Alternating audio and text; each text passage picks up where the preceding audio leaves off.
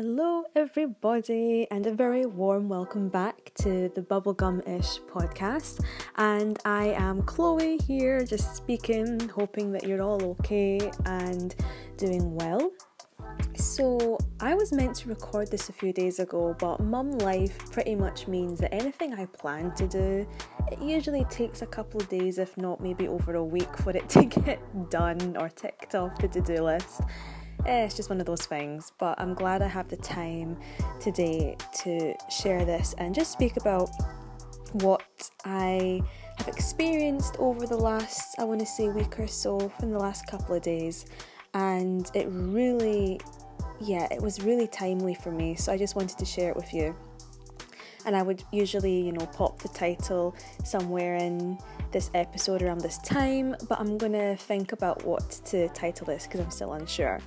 But it's all about is there such a thing as a coincidence with God? So, coincidence or not, basically. and uh, a few days ago, I was having quiet time.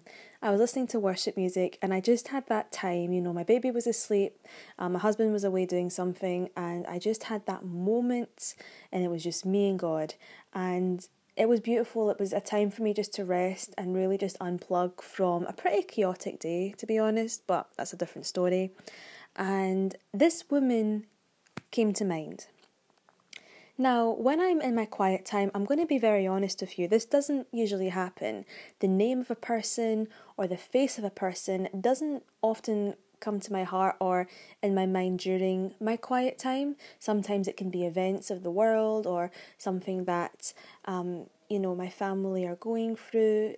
You know, often it's events, but very rarely is it people. But this woman kept coming to mind. And to make it even more interesting, I do not know this woman. I know of her very briefly. I don't even know her name, but her family and her partner, her husband, do a lot in um, where they live in America for their ministry to spread the gospel to, you know, people that aren't likely to hear it in a church building if they don't, you know, go into the building. Um, they preach the word of God and they're very active on social media and in person. I have so much respect and love for this family. And again, I know very little about the wife. But I knew that she was expecting, she was pregnant, and that's pretty much all I knew. so I was asking God, why am I thinking about this woman? That's a little bit interesting, never really have before. But then, you know, a place of concern came like, oh, I hope she's okay. You know, why else maybe would God put her in my heart? But, you know, He did. And I just then felt very led to pray for her and to speak scripture over her and her family, but specifically for her and her unborn child. Now, there's two kind of reactions I could have done with this. There's the first reaction, which is like, mm, I'll just brush it aside or I'll pray for her later or you know I'll I'll postpone it you know I'll make some excuse up but I won't you know continue with what I feel like I've been led to do or the second option was just to stop anything else I was doing put all my other thoughts aside and just put her before God in prayer and just take that time to speak and declare you know blessings and divine favor and just anything that I felt like I had to over her and do that. So I done the second option because something I learned very on and very early on in my Christian walk is when God just tells you to be obedient, it's usually best just to do it and don't question it. Just don't doubt it. Don't push it to the side because there might have been such a deep meaning and reason for it that was beyond my comprehension. So I did it. Spent, you know, spent some time praying over her, and that was it. A couple days later, um, I was speaking to her family, um, and it was her husband who I I told, listen, I hope your wife is okay. I'm I'm so sorry. It seems really random, out of the blue, but she's been on my heart the last couple days. I've just not been able to stop thinking about her and to pray over her. So I shared some of the prayer with him, and the prayer for you know their baby as well and he responded, you guys, with something that just, yeah, it just gave me such peace. And he said, number one, that it did seem very random and he wasn't you know expecting it but he received my prayer he received the the blessings that i declared over her and the family and he just said chloe sister with god there is no such thing as coincidence and I was just laughing like, I know, right? Why why am I just kind of figuring that out now? why even up to this point have I been thinking, ah, it just must have been random. She should be alright or family should be alright, but you just don't know, do you? you just don't know. And he didn't share, you know, in too much detail because you know he didn't have to, but he just said that it was so needed and it turns out that very close friends and family have actually been praying for them around the same time they were doing a group prayer around the same time I was praying over her. They are dealing with some stuff, you know, they're, they're in a season at the moment and they're just accepting prayer, as much prayer as they can get. And I was like, wow, I'm across the pond.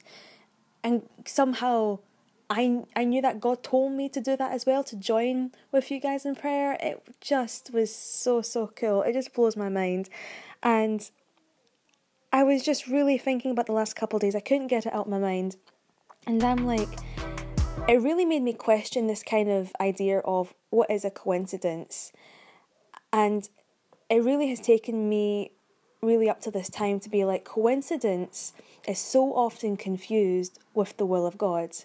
Here I am, I'm being obedient to him. You know, I answered his I answered the calling on my heart to pray for her.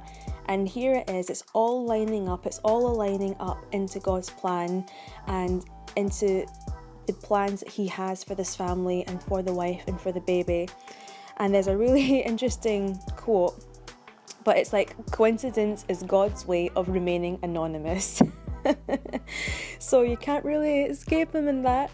And the thing that I just wanted to leave you with today is you might not know why God has put that person in your heart to pray for or to speak scripture over. You might not know the person, but then again, friend, you don't really need to know the person to pray for them, do you? But it's not a coincidence. There is a plan for everything. God is such a good planner. The only difference is his plans are way above ours, his plans are above our comprehension, and sometimes that can be a bit frustrating because here we are on the other side, sometimes questioning it. But at the end, guys, when you're looking back, it just aligns. There is just alignment when we are obedient to God. There's ev- he's in every detail. He is in every step of our life and the life of the person that we felt called to pray for. And if you're in that situation or if you ever come across that kind of scenario in your life, oh, oh friend, I encourage you to pray for that person. Pray for if it's your bus driver, if it's the train conductor, if it's your neighbour that you just see down the street whoever it is and you just feel like you, you're led to pray for that person just do it. Just a couple seconds even. You can maybe we can say excuses like um i don't know their name i can't pray.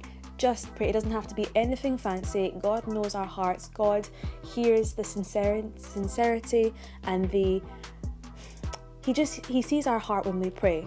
And that's that's all there is to it so there you go guys i just wanted to share that coincidence is God's way of remaining anonymous. Ugh, until next time, guys, take care.